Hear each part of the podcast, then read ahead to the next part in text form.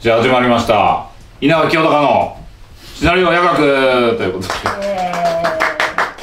脚本家の稲垣です。勢いがある。あ制作の坂口です。た。稲垣清隆の。プロデューサー関です。はい。ということでシナリオ夜学第、えー、4回ですかね。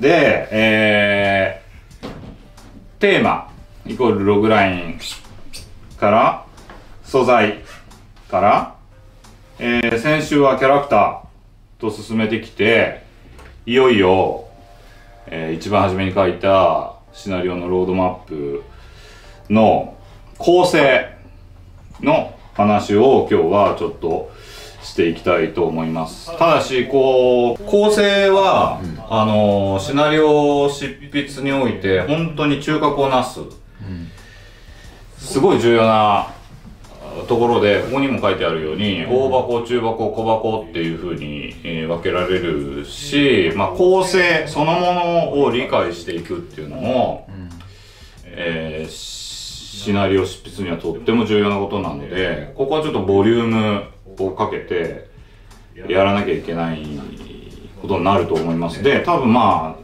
僕の予定だと全3回、うん。で今日は全体的にはまあ構成っていうことのアウトラインみたいなことを、まあ、大きくちょっと語っていけれたらなと思うんですけどこれ勘のいい人ならこのシナリオ執筆の流れのロードマップの中になんか足りねえんじゃねえの？って思った人いると思うんですよ。それは、プロット。なるほどね。でシノプシスとか？そう。いわゆるプロットってないの？って思う人いたんじゃないかなと思うんですけどこのロードマップ上ではプロットに関しては一旦忘れます。お。っていうのをちょっと今日そこから話しましょうと思ってるんですそのその心はっていうのから話はい。てそう。というのは、日本の映画制作者、映画関係者のたちの間で、このプロットの捉え方が人によって本当にまちまちなんですよ。で、コンセンサスが未だに取れてないっていうことが、まあ一つの理由。で、まあさ、そのコンセンサスがバラ、プロットに関するコンセンサスがバラバラなのをさ、ここで僕が統一しようっていう、そんなおかましいこともあんまり意味がないんで、で、あの、おいおい話したいんだけど、ちょっとその、もうちょっとプロットっていうことについてちょっと話を進めたいんだけど、まあそもそもこのプロットって言葉の原理的な意味だけ、こうですよって、こう統一してくださいねって意味じゃなくて、だけ話しとくと、語源をたどたどると、プロットって、いわゆるプラン、計画のことだよね。で、大体1500年代ぐらいから使われ始めたんだけど、もともとは地図を作るための、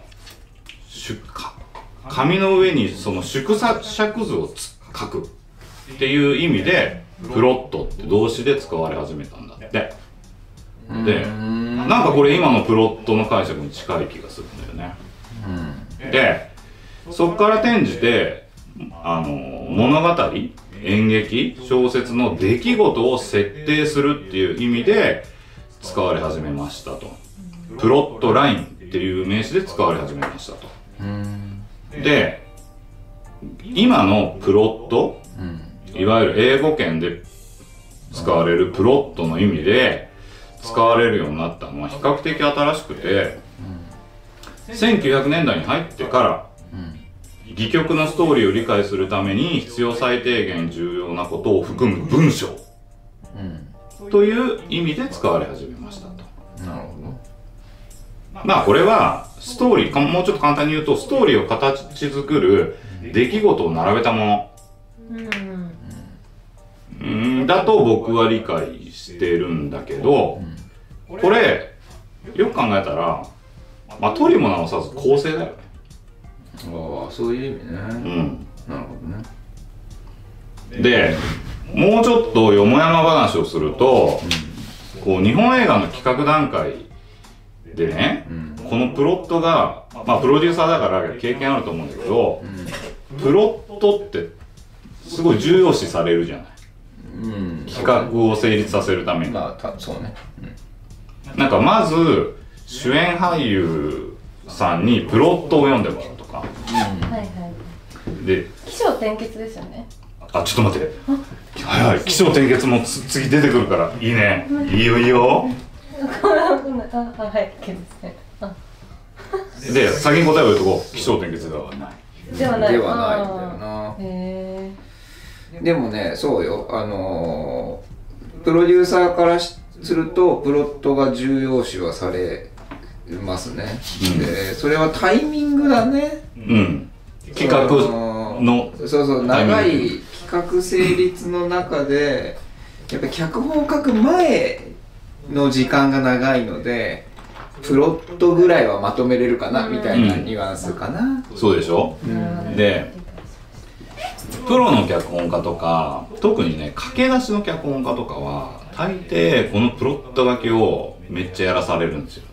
やらされるっていうかやれるようになってようやくプロの脚本ね第一歩みたいプロットライターみたいな。なそうプロットライターみたいへなであのーこれなんであるかっていうと本当は誰も言わないんだけどシナリオってさ書くのもさ実は読むのもさすごい労力が必要ーじゃん。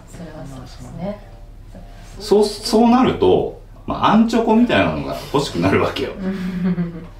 だからプロットって今関さんが言ったみたいにシナリオ書くのは労力がいるけど、まあ、プロットぐらいの書けるだろうみたいな感覚。うん。でつまりプロットってシナリオのアンチョコ版なのよ。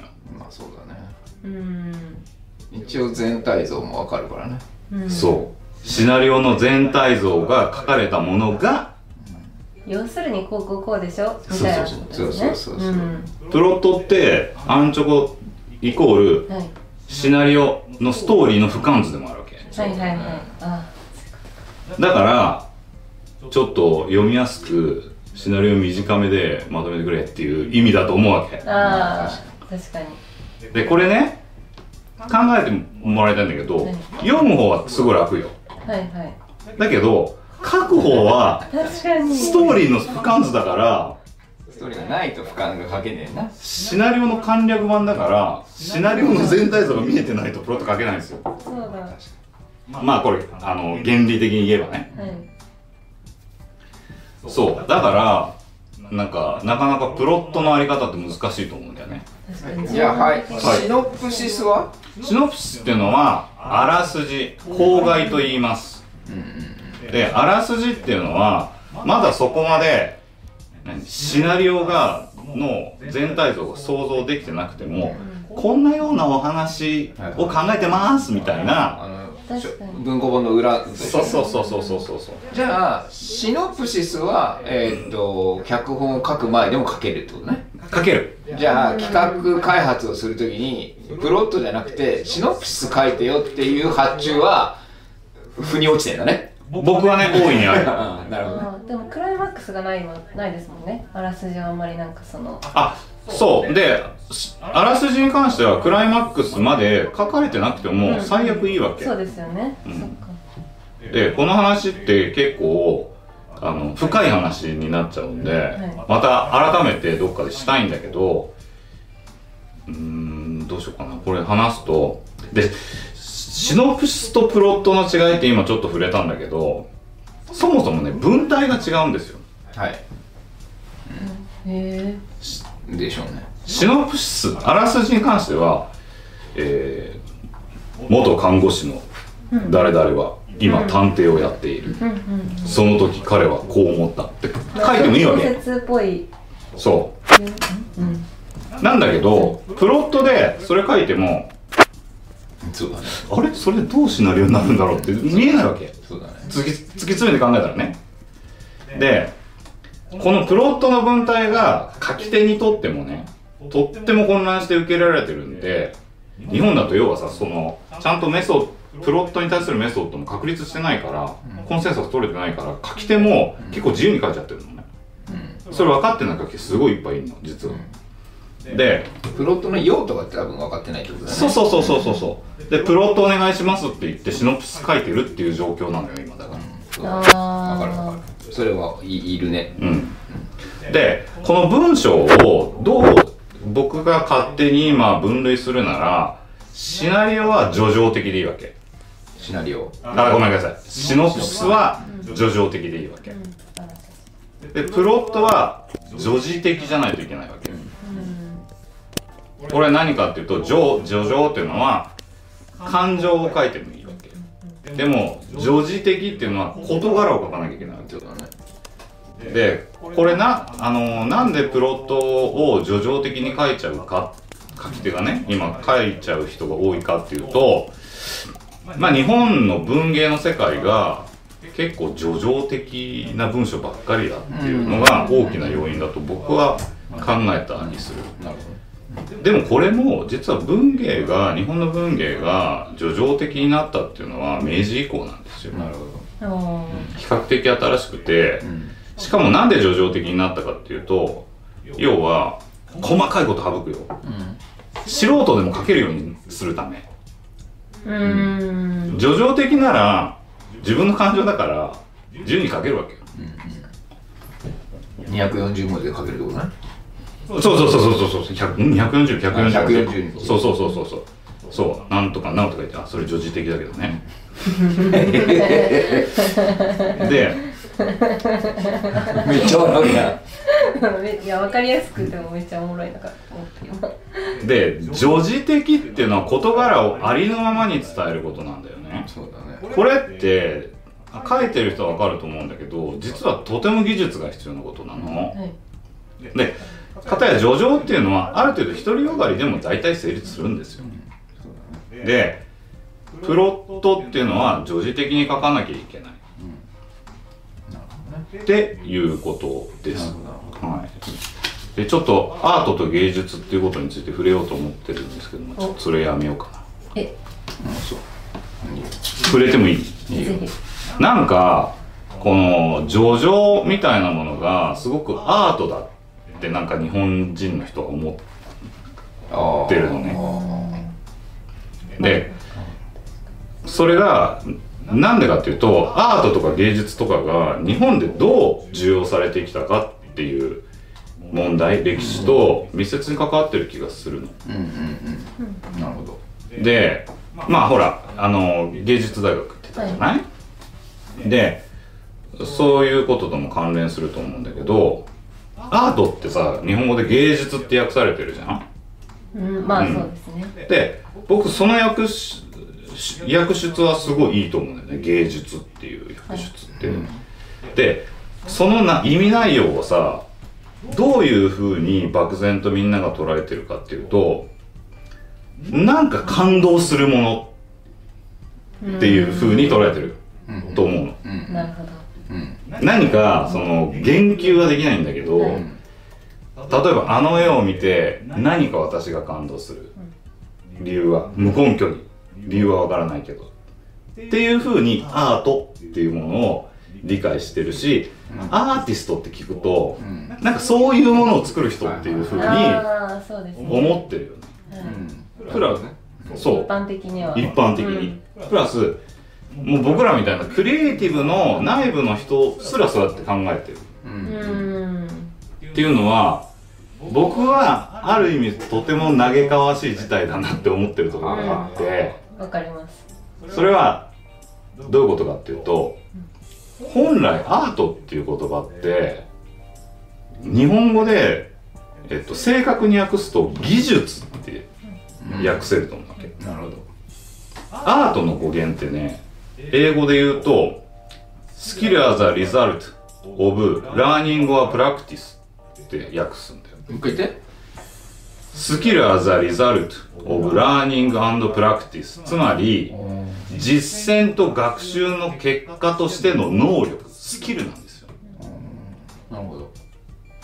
でスキルを使って表現されたものがアートなんだよね。なるほど。でアあそうかなるほど。うんはいどうぞ。ーでアートを行う人をアーティストとも呼ぶけどうん。もう一個の呼び方としてアアルティザンっていう言葉があるんだね。アルティザンって日本語にすると熟練者。なるほどね。まあ職人って意味だよね。だからこの話は僕は何を案に言いたいかっていうとシナリオライターっていうのは、まあ、シナリオライターに限らないけど僕はシナリオライターのことしかわかんないから。はある意味アーティストじゃなくてアルティザン的要素が強い人。うんうんうんうんなるほど。確かに。なんかさっきその芸術の略の話したじゃないですか、で芸術のだけで言ったらその芸とすべっていう、うん。だからまあそっちの方が近いですよねアルティザンそうだね。アーティストん。なんか芸術カタカナより家、もねそう芸術家イコールよりは、ううん。ん。そうです。なるほどね。でこれも実はそうやってここまあ理由なく心を打てばいいものってアーティストアートを理解してるのってこれもねすごい歴史が短いんですよ。実は。なんと僕の見立ては戦後1950年代から60年代に確立された新しい潮流なんですよね。なるほどね。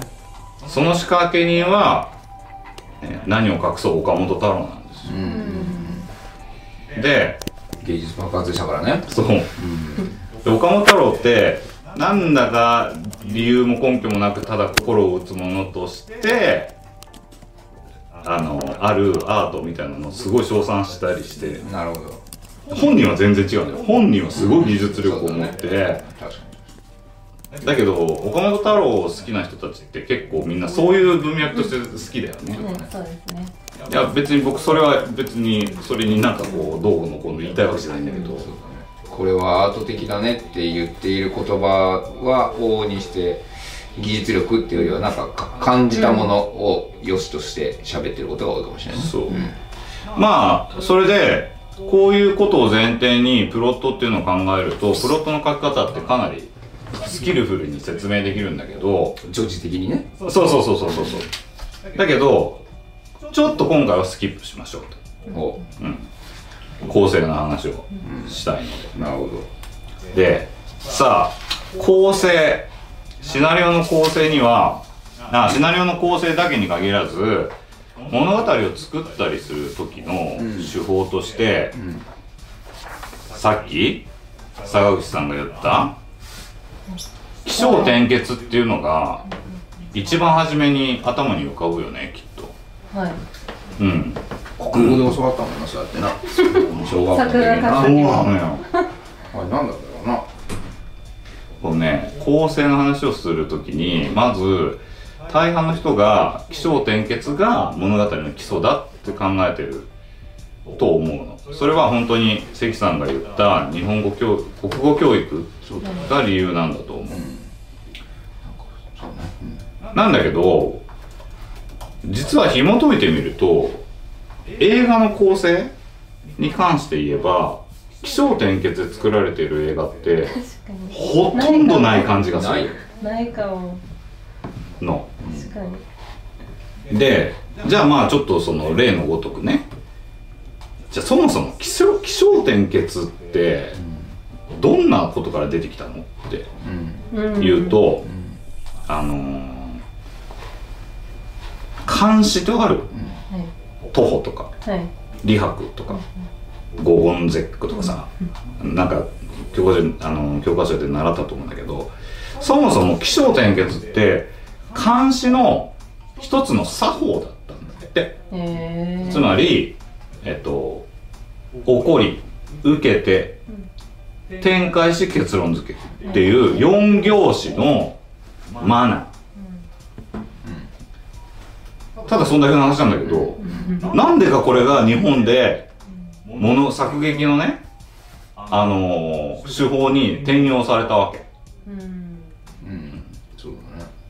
これはなんかわかんないんだけど江戸期はさかなり劇作が盛んだったんだけどその時にその漢学者国学者じゃなくて漢学者の誰かがなんかそういうやっぱ漢詩からそう援用してそういう技術法として説明したんじゃないかろうかということなんだけど。4コマ漫画もあるしな。あそう4コマ漫画は起承転結っていうふうにまあよく言われるんだけどうんあれもねちょっと調べてはないけどちょっと違う気がするんだよな、それでまあそうその起承転結ってさそういうさ監視の施策のマナーだからさ、まあ作劇に転用できないってことはなんとなく俺自明なのかなって思ったりそうだよね。でただしあのー全くその作劇のね手法とあのー重ならないかっていうとそうじゃなくてそのみんなが思ってる起承転結のイメージじゃなく作劇に使うとしたらの一個の方法としてなんか図解するとこうまあこれがタイムラインだとするじゃない？はい。こっちが。でこっちがまあテンションだとするじゃない？うんそしたらえっと起起こるじゃん。うん。で小小小小小小点ケツなわけよあーすっごいわかりやすい、ここの部分が木でここまでが小で点転じてケツケツね、うん。まあそうっていうそのイメージで捉えるとこの起承転結っていうのを作劇に援用できないこともない。うん。と僕は思いますだけどこれだとうんなんかさよりどころがなさすぎてじゃあどうやってやればいいんだっていう感じになると思うな実際。水戸黄門とかはね。あまあそうだね。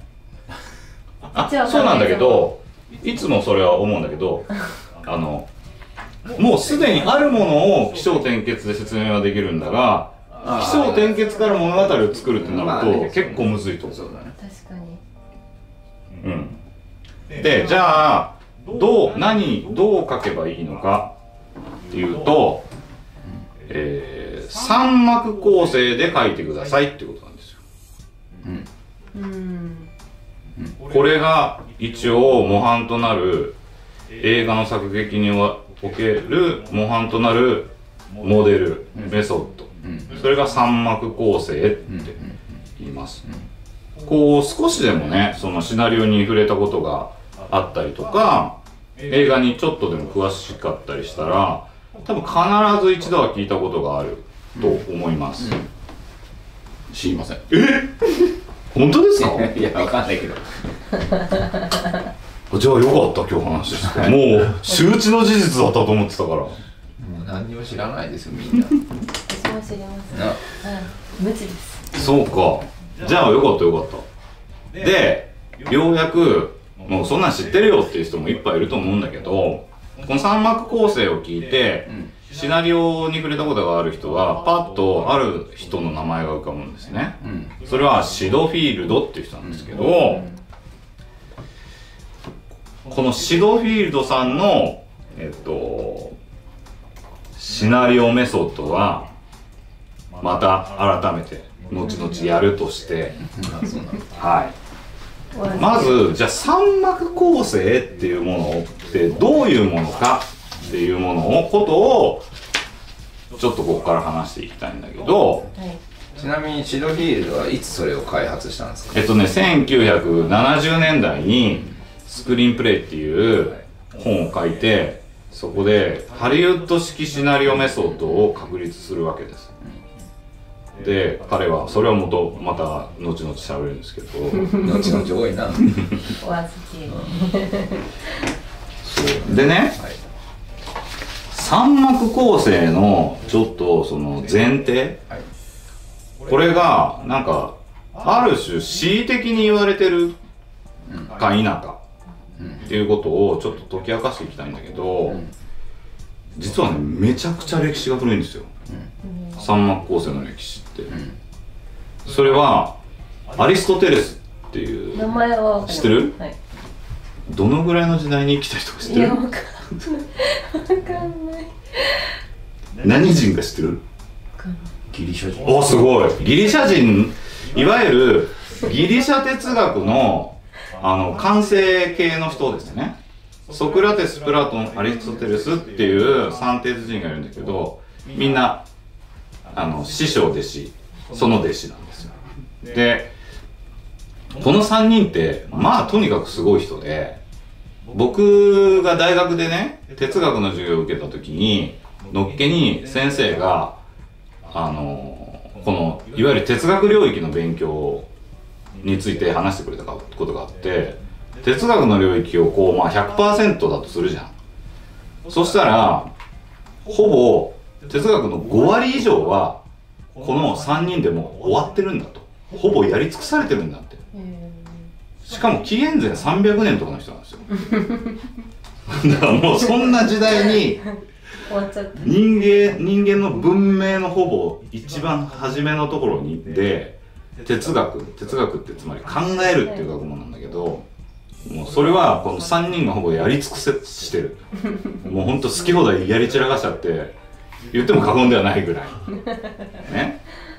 でこの後にさずっとまあ時が下って1600年代とかにデカルトとかさその後17世紀18世紀19世紀っつってえっと、関東がヘーゲルとかニーチェとかハイデガーとか出てくるんだけどもうそんな人たちはこの人たちの前をしたらもう小物中の小物で。ですごいのはアリストテレスはいろんなことを著作を、まあ、残してるんですけどその中に私学っていう詩詩学のの死は詩学歌の人。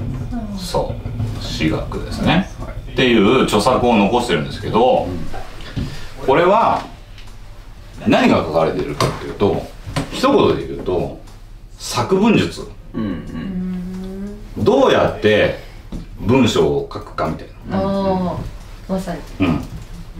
うん、でその当時の文章ってほぼほぼ詩のことだったんですよ、でプラス今の詩と違うの違うんですけどね。全然。叙事詩、さっき言った、でかつその叙事詩は今でいう戯曲？つまり登場人物が出てきて登場人物セリフが書かれてるわけ。ですよ、つまり戯曲みたいなもんなの、で詩イコールギリシャ悲劇でありギリシャ喜劇であるんだけどつまりこの詩学は何が書かれてるかっていうとギリシャ悲劇の書き方が書かれてるんですよ。なるほど。ああそういうことか。なんとなんとつまり世界初のシナリオ教則本と言ってもいいんですよ。なるほどね。なるほどであのそこにすでにもう三幕構成のことが書かれてる。すごい悲劇は騎手、まあ、怒る首中枢中枢は中枢ね。決尾結果の尾っぽ。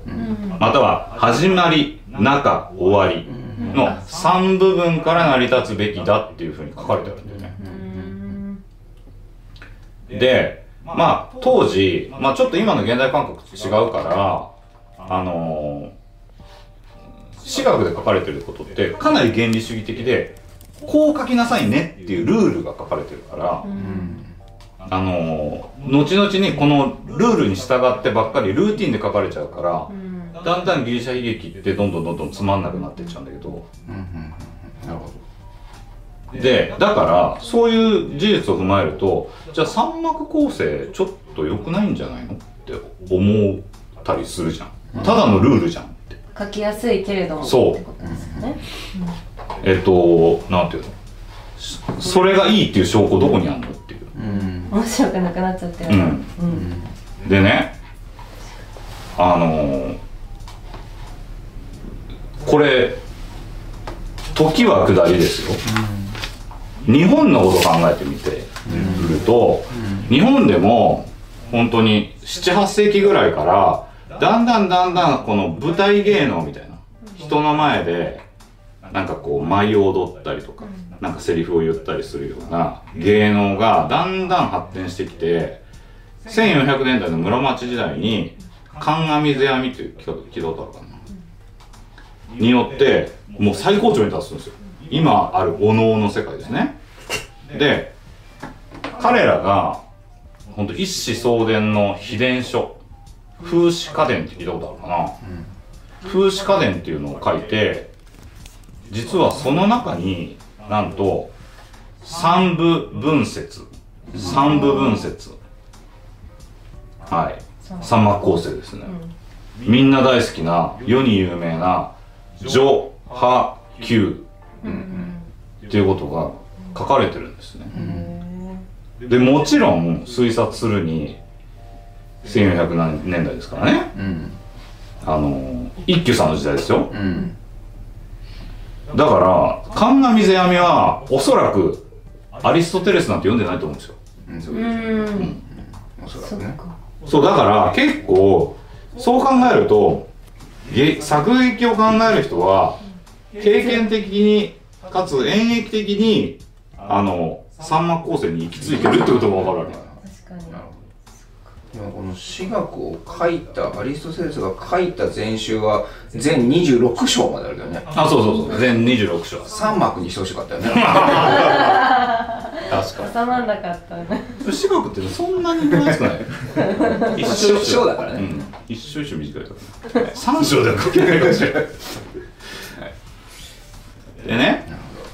そう。あのー、まあこの上波級にももともと何で使われてたかっていうと雅楽で雅楽音楽で使われてたらしいんだけどまあその話はちょっとすっ飛ばして、でアリストテレスと世阿弥の話をしたんだけどもう一つこの話はよくこの二人の話は三幕構成の時によく出るんですよ。ででも僕がもう一人うん大事だなって思ってる人がいてそれはちょっとさっき触れたまあヘーゲルっていう人なんですよね。千えーっと1700年代から1800年代のドイツの哲学者ですが非常に難解な哲学でですが、えっと彼が提唱したのが弁証法っていう一度かぐらいは聞いたことあるかもしれない。その中に使用または容器またはアウフヘーベン。聞いたことがあるんじゃないかな、ね、あのーで別名ね、えっとあ違う。その方法を印象法だよね。よく聞くのはね。そう。正反合って言うんですよ、どういうことかっていうと、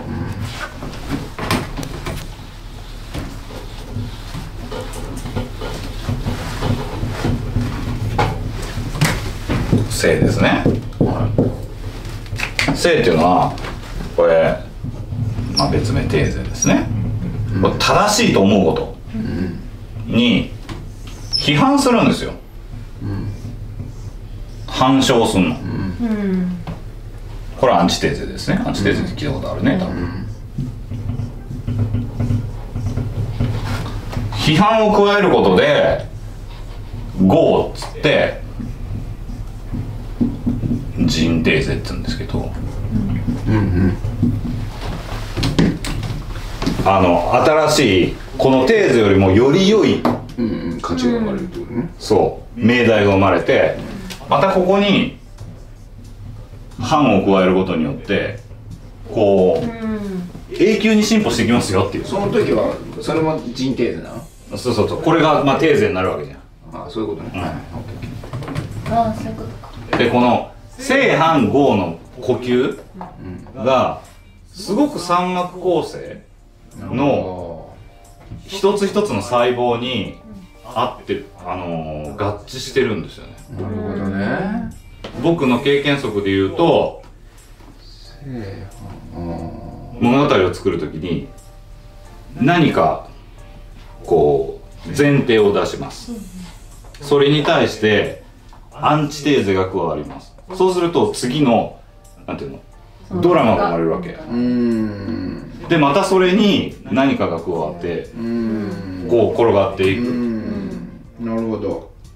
このせあのアウフヘーベンっていう概念は面白い。ここの三幕構成に対してすごく重要な概念だと僕は思うので。なるほどなるほどちなみにこれはシドフィールさんも言ってないしあんまりどこでも言ってないことです。ね マルシーってじゃあ書いてもらって 本にした方がいいって言われたかなこれなるそうそうですね。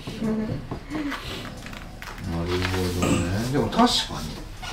これはなんかい結構納得いくね。まああの、全体の脚本の三幕構成って言われるとはいはいって思うけどこれ別に全体を通さなくてもそのキャラクターにも置き換えれるもんね。あそうだねキャラクターの動きね。この人がいてこの人がいてあ確かに確かに。っていうさだからこれの重なり合いでなんかずっと続くねシーンはね、はい。やっぱりさすがにプロデューサーだけあって勘がよろしいでしょよろしいでしょう。あどうす。人間関係のね。日々の会話でもこれがあ確かにね。あのー、ちょっと先取りして言うんだけど、もうこの3っていう数字は、シナリオを書く上でもう魔法の数字なんですよ。すべて3の呼吸で、あの呼吸言い出したね。ー、なんか漫画みたいな。だけどで、あのー、考えていくと、ものすごくスルスル、あのー、物語が転がっていくので、世の中の産を探してみたら、なかなか使える概念があるかもしれないですよ。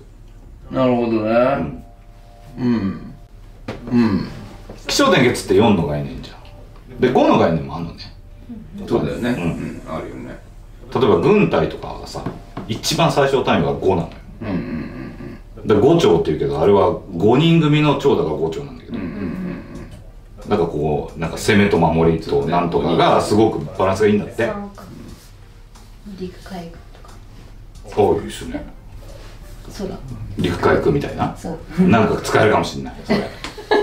実はさで、この3という数字をよく覚えておいてくれると、次回以降多分、すごく役に立つと思います。で、ようやく今日の本題ずいぶん経ったけどなに入っていきたいんですけど、このシナリオ構成における三幕構成というメソッドの具体的な話は、はっきり言って今日はそこまでできません。それも3幕でやるでしょそう そうそう。3, 三回でやるから。そうそう。本当にそうなんだよ。だからもうちょっと今日使い付け加えてあのさっき言ったそのシドフィールドさん、このシドフィールド先生が、この三幕構成を本当にえこと映画においてはね全世界にそのメソッドを広めた人なんだよね、定着させた人だよね。そう。で定着させたっていうけどあの使えなかったら定着しないんで、まあね。でもここまで定着したってことはよっぽど使えた手法なんだよね。うん、で、えー次回以降そのシドフィールドさんのえー三幕構成の方法を細かくテクニカルに見ていきたいんだけど、まあ今日はちょっとその前段のところまでなんですがちなみにシドフィールドさん、えっとハリウッドのシナリオライターでシナリオ先生の先生としても有名です、であれまだ生きてあえっとね残念ながら2013年にお亡くなりになったんですよえっと1930年代生まれなのでかなりご高齢ですね。そうだよね。うん。なん。かでちなみに、えーシドフィールドさんの「スクリーンプレイ」っていう本が一番有名なんですけどこれは1970年代にアメリカで出版されて、まあ、瞬く間に広がってだけど日本に入ってくるのはねおよそ20年待たなきゃいけなかったわけへで1991年になんと宝島の、えー別冊宝島っていうムック本があってでそれのシナリオ入門っていう本で、1991年本当にトレンディードラマ盛りの盛りの頃に出たんですよ。でもう今や絶版なんですけど、もうえーっとなんか誰のとこの本棚にもあるよね。そうなの。大方のシナリオライターは絶対持ってるそう。監督とね。もうバイブルなわけ。うんそうだよね。でサンマ構成アンチサンマ構成っていうかアンチシドフィールドメソッドの人もやっぱりそこから見て。見てちゃんと考えてる。そうなんだ。91年ぐらいなんだ日本に来たのって。あそれは意外だった。俺もっと前かと思ってた。まあ知ってる人はいたと思うけどその日本語に訳されて出版されたのが。そう。訳し誰が訳したんだろ主役あちょっと待って。それはね忘れたんだけうどちなみに2009年にこのスクリーンプレイっていう元々の本がようやくちゃんと翻訳されました、ううん。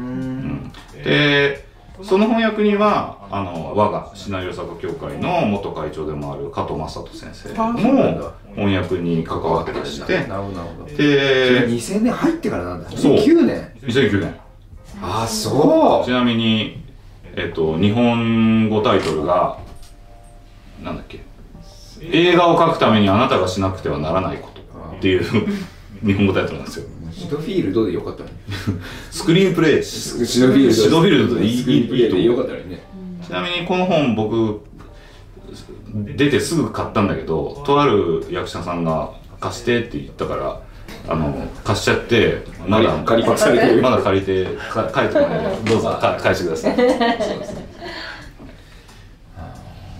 で、ただし、これ読めば、やすやすとシナリオが書けるものかっていうと、僕は読んでみて、そうでもない。うーんまあそうでしょうん。なので、あの、僕のね、実感だ、だと、シナリオの技術って、こうやって結構対話によって、こう、腑に落ちていくところが多分にあるんで、ある種昔の指定制度とかって、まあ、ご、あの、合理的だなって思ったりもするんだけど、でそういうところもあるから、まあこういう、なんていうの、バーバルメディアみたいな、その、で、伝えていくっていうのはすごいいい手法だなって思ったりしてます。で、あにこれ終の、わる頃には書けるもんねそう、かける。って思っても難しいから書いてまあでも、かけら、かけずとも、ほら、仕事の役には立つもん。いやでもおわかりますわかります。読み方ちょっと変わりました、うん。なんかそのキャラクターとかもですけど。まだ始まって3回なのに。いや私めちゃくちゃ読んでますから問題をすごい。い やわかんないから読むんですけどね。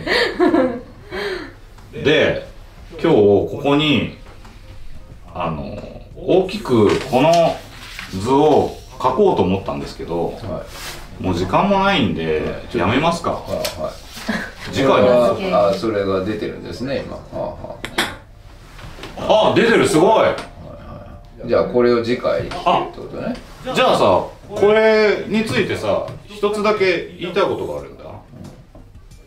えっと、これで、はい第1幕、第2幕、第3幕。で、第1幕は状況設定。第2幕はカット。第3幕は解決。っていうのが、あの、えー、が大まかな図。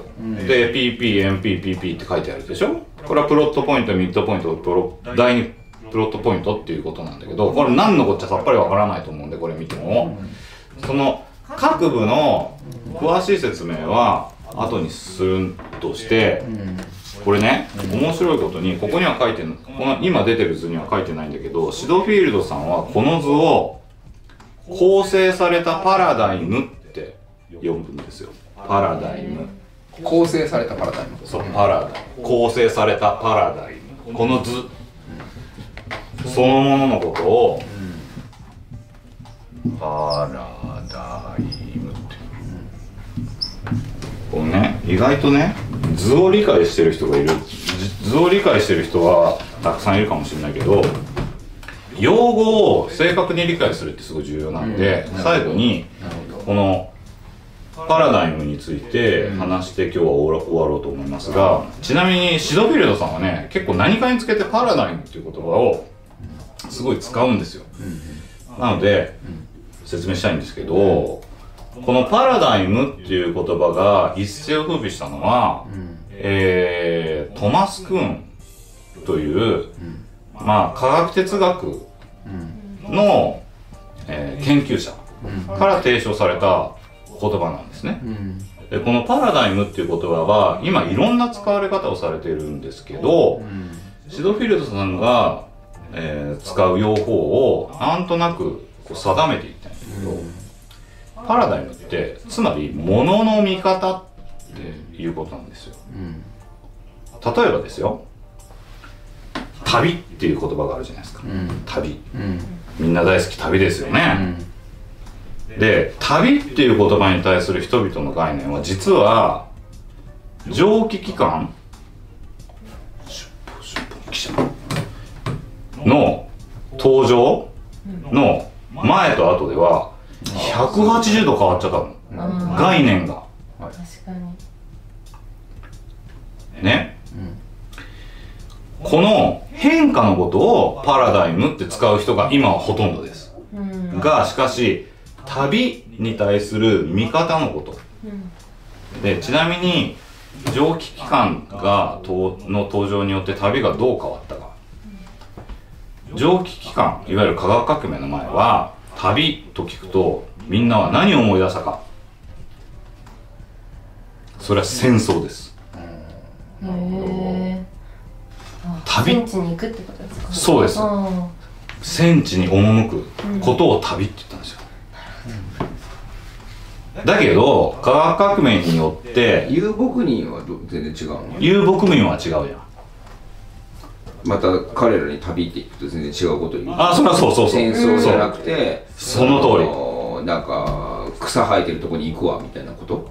えっと、遊牧民にとっての旅の概念っていうのは俺詳しくないけど、仮に旅の概念っていうのがあって、ただし遊牧民の旅の概念は我々とも全然違う。その違うことの見方、そのものをパラダイム。っていうこと。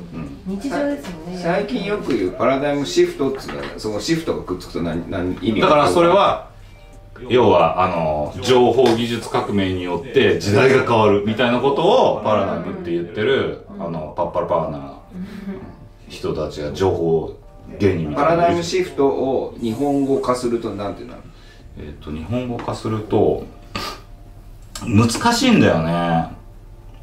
概念が変化するみたいなこと？概念の変化です。じゃあ価値の転倒みたいなああ、そうですね。なるほどその通り。さすがプロデューサー。なんか言葉のみんながねかあのパラダイムシフトしたらシフト大体言うじゃん、カタカナよくわかんないなと思ってて何なんだろうなと思ってシンギュラリティとかさ、パラダイムシフトとかさ、大好きじゃん。みんな。まず、ちょっと言葉を定義してから使いましょうと僕は思うんだけど価。値の転倒ってことねそうそうそう。大体。OK 大体。ね。で、ちなみに、シドフィールドさんが言うのは、うんじゃあ机のパラダイムは何ですかって聞くわけよ生徒に机のパラダイムは何ですか？まあ上と下？今は肘をつけるとこかな。例えばじゃあ4本の足と1枚の天板。うん。がパラダイムだっていうわけ。あー構成されてるものってことね。そ OK 理解した。うじゃあこうシドフィールド流のパラダイムを僕流にうん。日本語に訳すとうんその概念を可能にする必要十分な要要件件と要件とね。はい。理解理解。でそれはプロットだな。さっきの図を出してください。つまりここに書いてある要件は映画のシナリオを可能にする必要十分な条件が書かれてるっていうふうに理解してほしいんですよ。ははははは。うん理解。そうやって考えるとあーそういうパラダイムの理解を踏まえてこの表を見ると全然見方が変わると思うんですよね。たなんつうんだっけ？パラダイム？構成されたパラダイあ構成されたパラダイムね。ムつまり構成されたパラダイム。はいはい。映画のシナリオのために構成されたパラダイム。必要な十分な要件はこれですっていうふうにこの表を見てほしいんですね。ね。なるほどね。そうするといっぱい突っ込みたくなってくるよねいろいろね。あ突っ込んでくださいよ。ね。そうしないとパラダイムとして成立してないのみたいなことが気になってくるよね。あそうでしょ？うん。それがやっぱアンチシドフィールドの人たちの言い分なの。そうだよねそれはねちょっとなるよな。ここからは雑談だけどニューヨーク派のアルトマンとかウィアレンとかは全くこのパラダイムでやってないわけ。そうだよね。だからこれが絶対だと思わないで。っていうことだよね。ただそのか書こうとしてる指針としてこういう物差しがあるとちょっと理解しやすいぞってことだよね。そう。うん。なるほど。シドフィールドさんはまさしく素人でもやすやすとシナリオが書けるっていうことを目指す落と落とし込んだってことね。このシナリオ雅学の第1回に言った野田光吾さんのシナリオは誰でもやすやすと書いてのけられるっていうことを一応基本に進めてるのでなるほど。そしたらこれ。そうこれ一番近道ですよ。まあ、学ぶにはねなるほど分かっただけどゴダールもトリフォーもアルトマンもウディアレンもこのパラダイムで全くやってないのでそうだねそういう映画ももちろん全然ありです。そうだねまあでもね、まあ、これを基本と木とするならば分かっておくと楽だよねあと崩しゃいいんだもんね、うん。なるほど。いいですね。ということをすごいいいいい指摘でしたね。はい。ということを今日のお第1回では話しておいて次回からのもう一歩実践に踏み込んだ第3幕じゃねえなこれな。さらに3回目はもっと完全にテクニカルな話。あのツイッターに箱書きって書いてありましたけどそれは第3回目の話ぐらいになるかなっていうふうに思ってます。ちなみにあれですよさっき聞いてて思ったのがあのまあそのプロットとシナリオっていうさ、うん。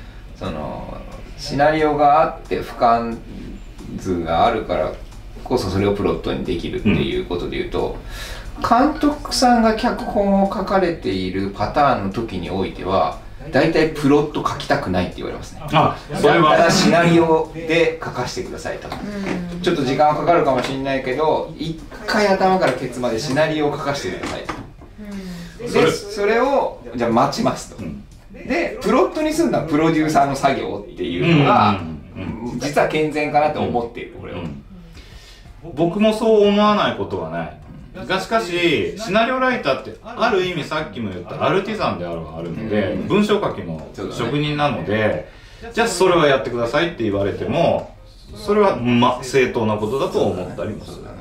あのやっぱ監督っていうのは映像作家映画作家だからやっぱりそういう存在に対してなんかそういうテクニカルライトライターを求めるのは確かにしんどいだろうなっていう。監督さんは大体プロットは嫌がる、うん。わかります、本当は言いたいんですよ僕も。シナリオアーティストになりたいんだけど。なるほどね。まあジョジョよりもジョジが、そうですね、はい、必要だってことですね。じゃあ最後にちょっとしなんか質問等あれあして終わりますかもうないです。もうないですかね。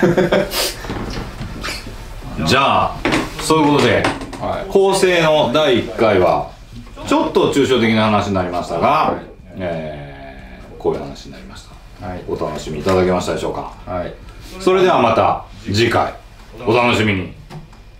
See you next time